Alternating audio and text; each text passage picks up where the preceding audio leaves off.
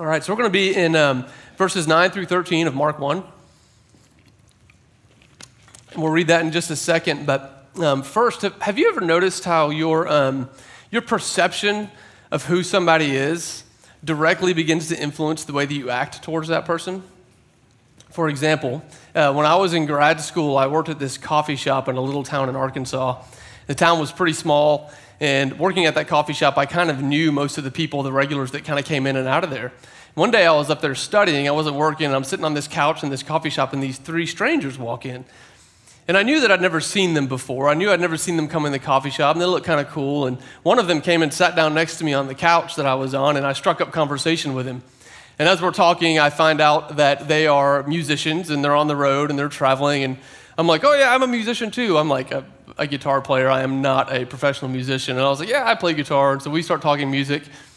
Then he gets a phone call, it interrupts our conversation. And he takes the phone call and he's talking, and I can tell in his conversation that he's talking to like a tour manager or, or something. So I kind of I kind of peer over like this to see, and he's got his laptop open on his lap, and it says Nickel Creek tour schedule. And are any of you Nickel Creek fans in here? I don't know. Yeah, a few of you. So I was a huge Nickel Creek fan at the time. Uh, Chris Thile, their mandolin player, was phenomenal. I just loved him. And then I, I realized, like, this is this is Sean Watkins sitting next to me, and I look across the room, and there's Chris Thile sitting at another table, like flirting with some girl. And then I see Sara Watkins, the, the fiddle player, and I'm like, oh my goodness, Nickel Creek is in our coffee shop. And then I realized they were playing at our university that night, so how could I not have realized who it was? So I like jump up and I run into the kitchen. All, the, the all of us that worked at this coffee shop love Nickel Creek. I'm like, guys, come here, come here, come here. I'm like, Nickel Creek is in our shop, and we're all like, whoa. So then I like do this really stupid thing, and I put one of their albums on, and I start playing it in the shop. So stupid. And I go back out, and I sit down next to, to Sean, and I'm like, like trying not to laugh. And eventually, I, I like make conversation with him again, and this time the conversation is so different. My perspective on who he is has radically changed. I'm not talking about my guitar playing abilities in front of Sean Watkins. Like, I'm just not going to do that. And the way that we talk is different. And so sometimes our perspective of who somebody is really changes the way we interact with them. When we realize that there's something special about somebody, or a talent that they have, or that they've accomplished something great, then the way we begin to act towards them changes. And, and you know, that can come from like an insecurity, immaturity, and that results in like babbling fanatic lunacy, you know, like, ah! But this, was, this wasn't like that. It was like I had a respect for him, and I wanted them to know that. And this morning, when we come to encounter Mark's introduction of Jesus, it's like he's going to bring us face to face with this question of who is Jesus to you? Who is Jesus to you? Because your perception of who Jesus is has the potential to radically re alter the entirety of your life. Who is Jesus to you, and what is your perception of who he is? Whenever I think of this question about who is Jesus, I'm always reminded of this uh, teacher I had in high school in like 11th grade. He was a uh, history teacher, and I think he coached basketball as well or something. And he was one of those teachers that liked to have the reputation of someone that goofed off with the students and had a good rapport with the students. And one day in class, we're not paying attention at all. We're like goofing off and uh, you know, just making a fool of him and us. And finally, he, he, he resorts to threats to get us to pay attention. And he just says, Listen, guys, I'm, I'm working on your final right now. And if you don't start paying attention, I'm going to make your final so hard that Jesus couldn't even pass it. And we all kind of laugh. And he goes, No, that's not good enough because Jesus was just a man. I'm going to make it so hard that God couldn't pass it. And I remember as a 16 or 17 year old, however old I was, like that statement really stood out to me. I mean, this was a guy that, as far as I knew, like went to church every Sunday, and his statement was Jesus was just a man. And as a, as a 16 year old kid, I was still wrestling with who is Jesus to me? Like, what do I believe about who he is? And is it okay to say that he's just a man? Is there more to it than that? And I think our natural minds, the place we want to go, because it's more convenient, a little more comfortable, is that yes, Jesus was great. Jesus was a good teacher. Jesus was a great prophet. He was a healer. But in the end, he was just a man, right? God is God and Jesus is Jesus and Jesus is just a man. But I don't think that Mark is going to let us settle for that conclusion about who Jesus is. So let's, let's look in the text together. We're going to read verses 9 through 13. At that time, Jesus came from Nazareth in Galilee and was baptized by John in the Jordan. As Jesus was coming up out of the water, he saw heaven being torn open and the Spirit descending on him like a dove, and a voice came from heaven You are my Son, whom I love. With you I am well pleased. And at once the Spirit sent him out into the desert. And he was in the desert 40 days, being tempted by Satan. He was with the wild animals, and angels attended him. This is the word of the Lord out of Mark chapter 1. So, this is Mark's dramatic unveiling of who Jesus is. You remember last week we started, we looked at verse 1. It said, This is the beginning of the good news of Jesus Christ. And then he introduces John. Well, now he's come full circle and he is introducing who Jesus is. And this is what he starts with. And don't miss like the dramatic element of this. I mean, I know a lot of us were together back in November for our birthday celebration, and we saw lots of people give their lives to Jesus in baptism. But I don't think any of us saw the heavens ripped open and the Holy Spirit descending in bodily form like a dove on anybody, and then a booming voice saying, This is my Son whom I love. I mean, this is a dramatic introduction to this man, Jesus Christ. And as I was thinking about this verse, these passages this week, I started thinking, like, it reminded me so much. It's four short verses, four short verses.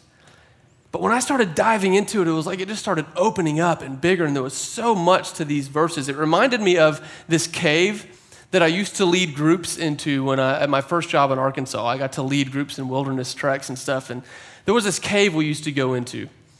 And when you came up on it, the hole to it was only about that big around. I mean, it was a small entrance to this cave, but then you would rappel down into that hole, and it just opened up into these huge caverns.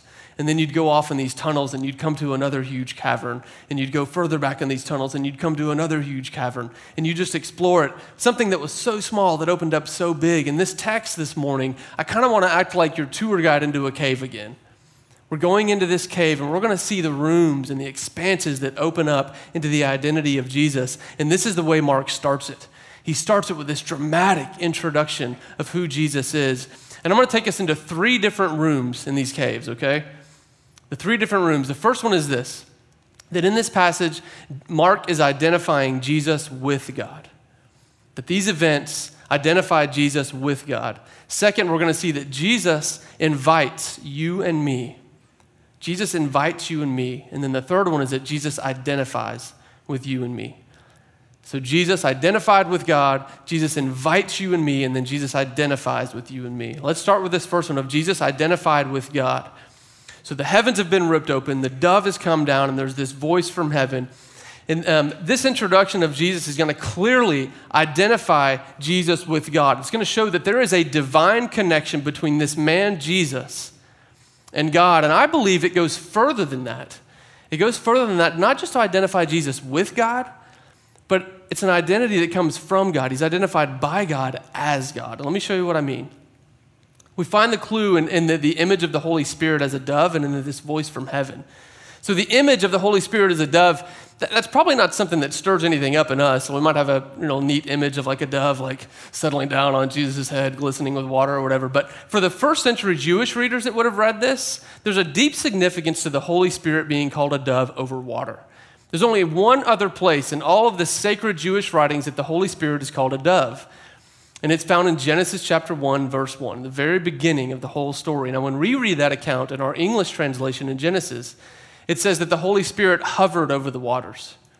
But in the Aramaic translation of the Hebrew Old Testament, which is what they would have read, it reads like this And the earth was without form and empty, and darkness was on the face of the deep, and the Spirit of God fluttered above the face of the waters like a dove. And God spoke, Let there be light. You see, Mark is intentionally showing us that the coming of Jesus, the baptism of Jesus, is like a reenactment of the creation. It's like a new creation. It's like God is announcing, I am doing something brand new. That at the very beginning, I was the creator, I was there, I made it all, but then sin came into the world and it's been suffering and darkness ever since. But when Jesus comes on the scene, God says, Pay attention, pay attention, this is significant. In fact, this is the most significant event since the very creation of the world. I am about to do something new and something different. And the three manifestations of God that were present at, at, the creation God, His Spirit, and the Word are present here at the baptism of Jesus. God, the Father, His Spirit like a dove, and the Word, who is Jesus Christ. One of Jesus' closest friends and followers would record later, this man, John, he wrote it this way. He said, In the beginning was the Word, and the Word was with God, and the Word was God, and through him all things were created. And so, with this image of the Spirit as a dove, Mark is saying, Look, God is saying, Look, this is the most significant thing that has happened since I created everything. And so, Jesus is, is identified with God. But he's identified by God as well. There's this voice, this booming voice from heaven that says, You are my son, whom I love, with whom I am pleased. Now, this, this language of, of a son of God, this is not the first time that this has been used in the history of the Bible. Now, Jesus is the Son of God that has come, but in the Old Testament, there were all these prophecies, all these sometimes seeming random references to a son Sometimes Israel was referred to as a son, but there was always seemed like there was something pointing more to the future about a son that would come. Look with me in Isaiah chapter 9. In Isaiah, he's an Old Testament prophet who made many prophecies about the coming of God's son. And in chapter 9, verse 6, this may be a passage that sounds familiar to some of us. In Isaiah chapter 9, verse 6, we read, For to us a child is born, to us a son is given and the government will be on his shoulders. And listen to this He will be called Wonderful Counselor, Mighty God, Everlasting Father, Prince of Peace. Of the increase of his government and peace, there will be no end, and he will reign on David's throne and over his kingdom, establishing and upholding it with justice and righteousness from that time on and forever. For to us a son is coming. There is a son coming, and he will not just be a man. He will be called Wonderful Counselor, and he will be called Mighty God. God Almighty in the body of a human being. Let's not miss this. This is, I mean, it's really is actually the most ludicrous thing that we could possibly make up, right? I mean, I remember as a kid studying like Roman and Greek mythology, and we read stories about God, one of the gods coming down as a human, and it sounds so silly to us, right? In our modern mind, in the way we think, that sounds so silly. And yet, this is what we claim about Jesus not just some God, but the God, the Creator God, the Almighty God, has stepped foot on earth in human form. What a magnificent introduction of who Jesus is. And so, in this first room of this cave that we're exploring with Mark, we come upon this massive room where he says, Look, Jesus is being identified with God, a connection with God, but he's, he's being identified by God as God.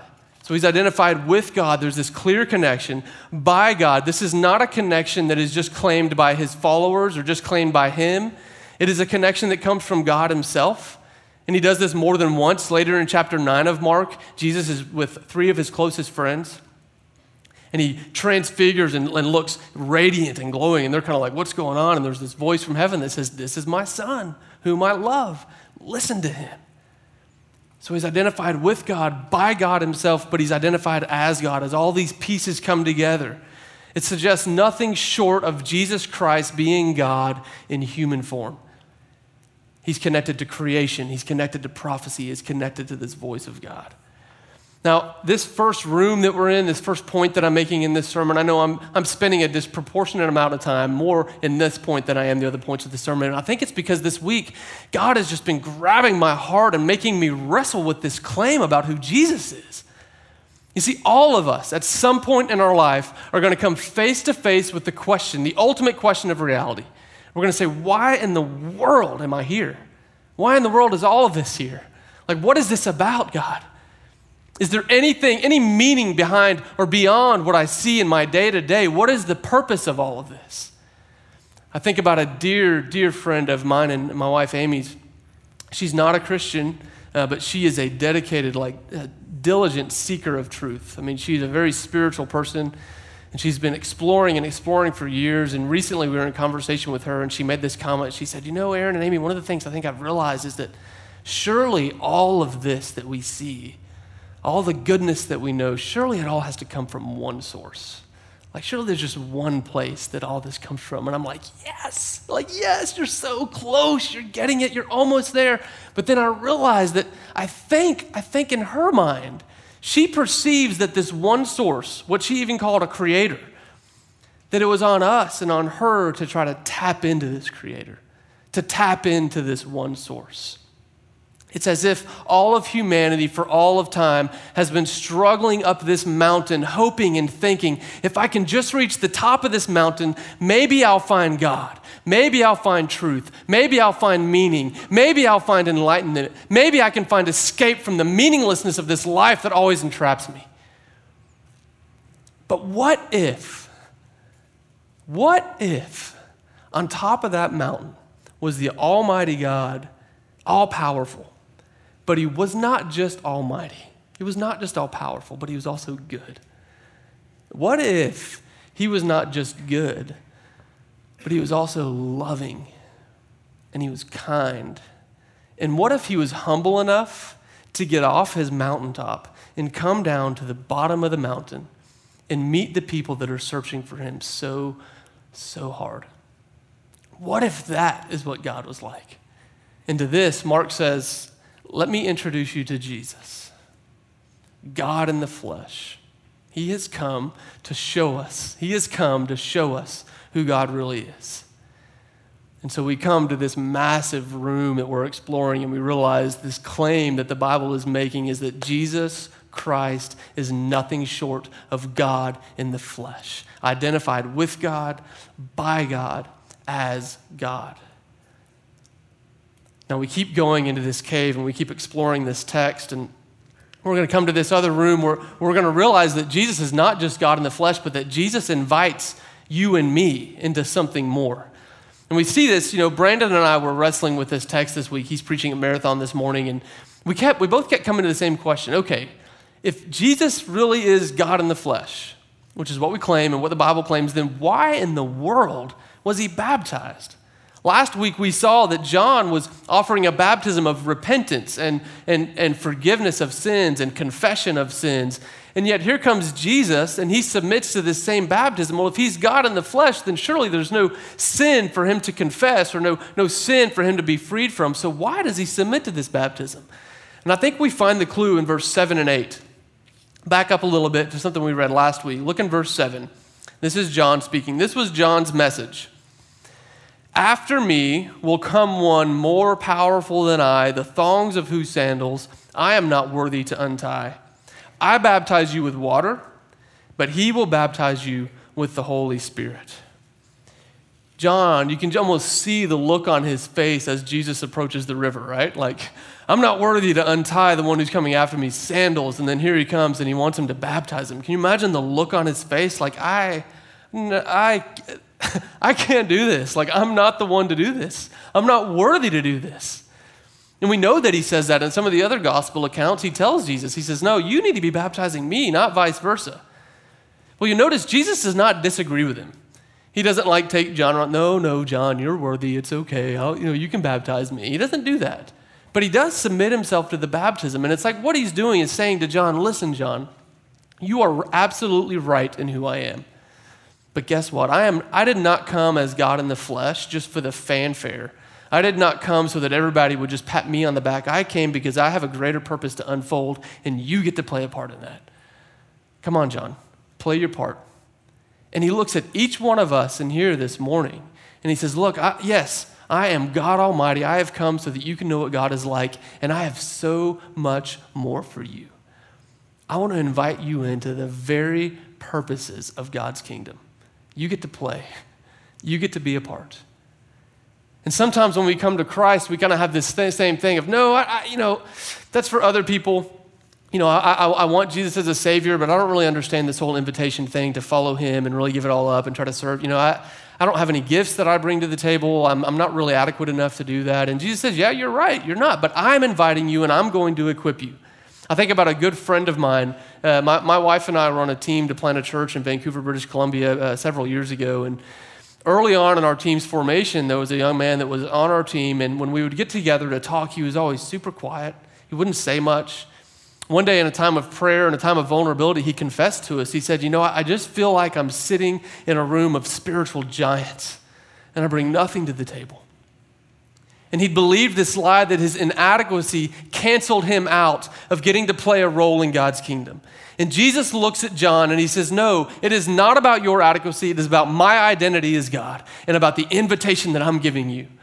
So whatever inadequacies, whatever fears, whatever, you know, shortcomings we bring to the table, Jesus says, I'm still choosing you. I love you. And I have a purpose for you to play, just like he did with John. Let's step into that, and I'm going to walk with you through all of it. So Jesus, identified with God as God, steps in and he steps in front of each one of us and he says, I have an invitation for you to the adventure of a lifetime. I want you to join me in the purposes of God's kingdom. I've come down this mountain and I want to show you the way, and I, w- I want you to get to help others find the way as well. Identified with God, by God, as God, He invites you and me. And then the third point, our final point, is that He identifies with you and me. This is another key aspect of His baptism. You see, Jesus it wasn't about confession of sin for him to be baptized. It wasn't an admission of sin. It was more a submission to carry our sin. It was not an admission of sin for Jesus. It was a submission to carry our sin. You see, this baptism, this is the first place where Jesus identifies with and associates himself with humanity. Ultimately, Jesus' story is going to lead to a cross. We know that. And on this cross, he took all sin upon himself. And he became sin for us. But his taking of our place really began with this baptism, not the cross. In baptism, he took the place of a sinner. I love the way that John MacArthur, a, one Christian speaker and theologian, says he says, He who had no sin took his place among those who had no righteousness. He who was without sin submitted to a baptism for sinners. In this act, the Savior of the world took his place among the sinners of the world.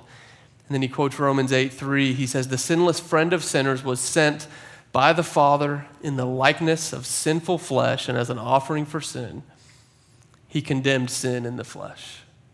So, this huge place where Jesus not just comes as God, but he comes and he identifies completely with humanity.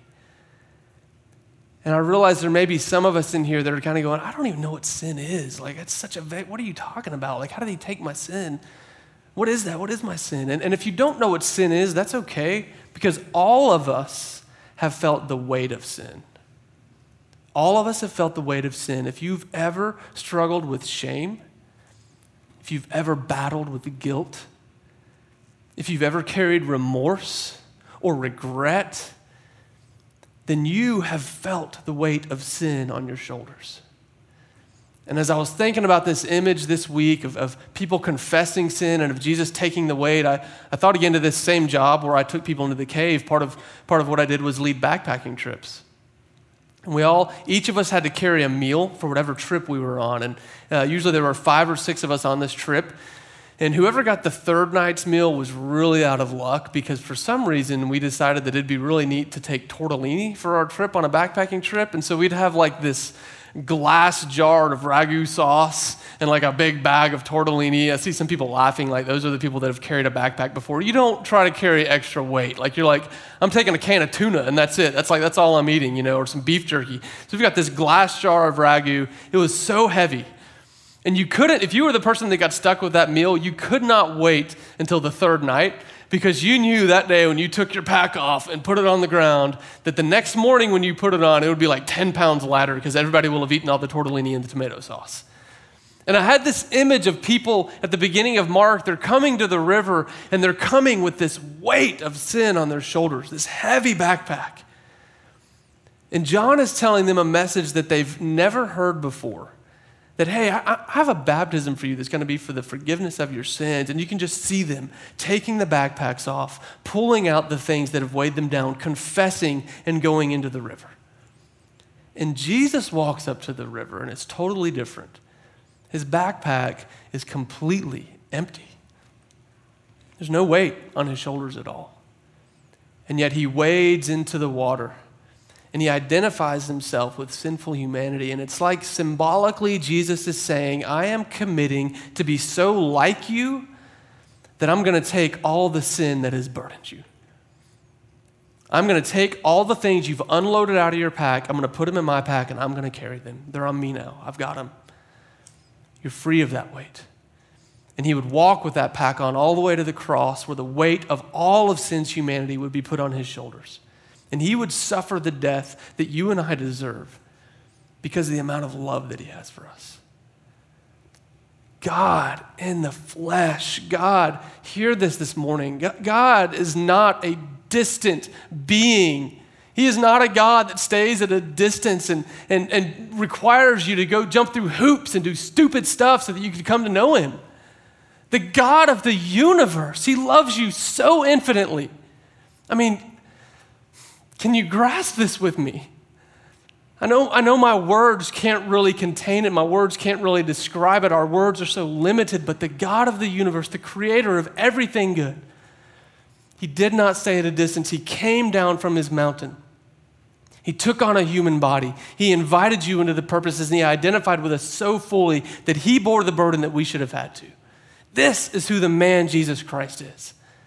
And his identity with us didn't stop at his baptism. Mark says he, immediately the Holy Spirit, after he's baptized, the Holy Spirit takes him into the wilderness, into the desert, where he's tempted by Satan, and he spends time with wild animals and angels attend to him. What does all this mean? I mean, basically, this Jesus Christ was tempted in every way that you and I are tempted, and he remained sinless so that he would be the perfect substitute for our sin. Jesus was attacked in his identity, torn down by Satan, torn down by the enemy all through his life. And he resisted temptation after temptation after temptation so that he could identify completely with you and I and take the sin on his own shoulders. And I think Mark includes these details about wild animals. It's kind of random and vague for us, but around the time Mark wrote this would have been around the time that the Emperor Nero in Rome was, was taking Christians and subjecting them to awful, awful persecution. He would throw them in these pits with, with, with wild animals, with lions and, and with tigers, and, and they would be shred to pieces. Can you imagine the fear of that? Can you imagine that? You've confessed Jesus as God and then because of your confession and the way that you live, you get thrown into a pit where animals are going to destroy you, like literally rip you apart. Now we don't. I know we don't face it. It's kind of. It's almost too hard for us to even imagine. But in your life, there are things that I know threaten. They feel like they're going to tear you apart. There are relationships and troubles in relationships. There are temptations you face. There are addictions in your life. There's brokenness in your family that feels like it's going to tear you apart. And Jesus says, I've, I've been there. I know what it's like. I know what it's like. I am your strength. I will make you strong. I will be by your side. And then this verse where the angels attended him, it's like, it reminds me of at the end of Matthew's gospel where Jesus says, I'm going to be with you always, even to the end of the age in the middle of our most trying moments, this God who did not remain distant but came, he continues to come and draw near. In the middle of your hardest moments, Jesus says, I will be with you always. I will tend to you. I will guide you. I will be your strength. Lean on me. Lean on me. Trust me. And so, this dramatic introduction of Jesus, we see Jesus identified with God by God as God in the flesh. We see Jesus invite you and me, all of humanity, into the greater purposes of God. And we see him humble himself so completely that he's willing to identify himself with us, with humanity. This is who Jesus Christ is. Nothing less. Nothing less. So I, you know, I go back to the beginning and I ask the question who is Jesus to you? We have to ask this question. You know, when Nickel Creek came into Midnight Oil and, and they all sat down and I saw who they were, before I knew who they were, they were still Nickel Creek. My first conversation with Sean Watkins, he was still Sean Watkins. I just didn't know he was. And when I realized who he was, it changed me. It changed the way I interacted with him. Jesus is Jesus, and he is who he is, regardless of what we want to believe about him. But if we will accept the truth of who he is, if we will alter our perception of who he is, it will begin to change us. It changes the way we approach Him, it changes the way we understand God, it changes the way our relationship with Him works.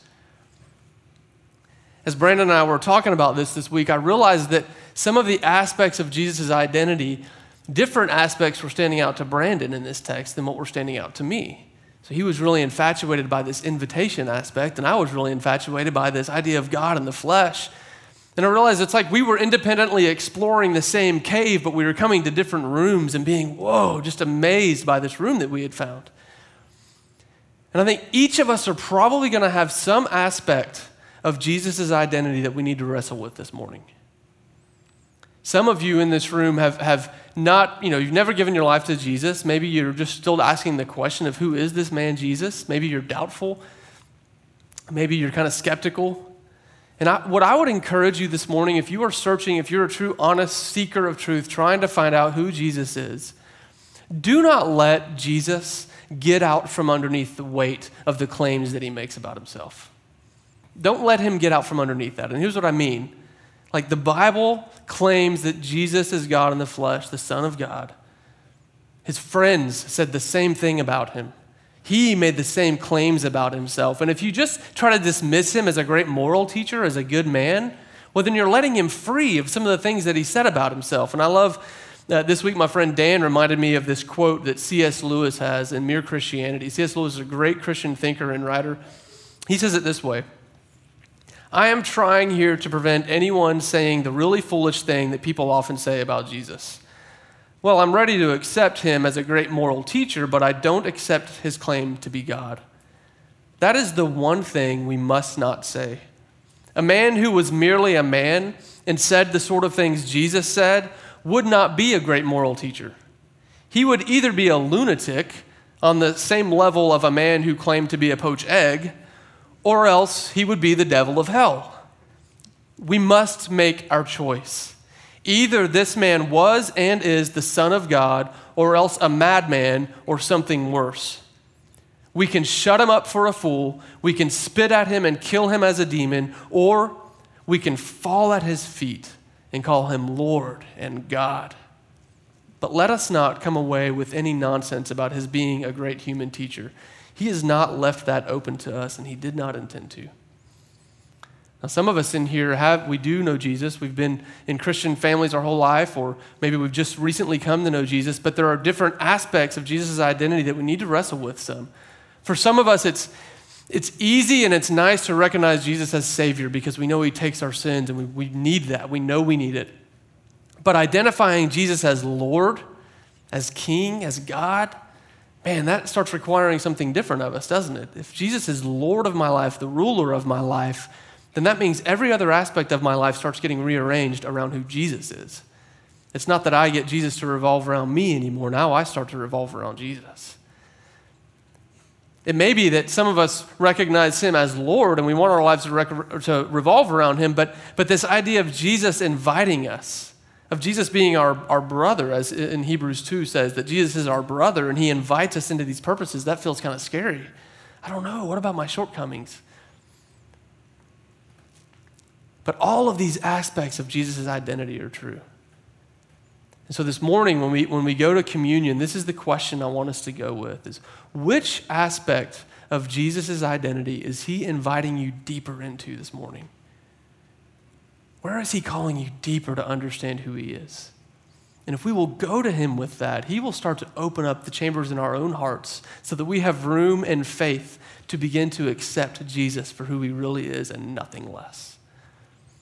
I'm going to pray for us, and then we'll go to communion. And let's ask that question with one another Who is Jesus to you? And what places is he trying to take you deeper into who he is?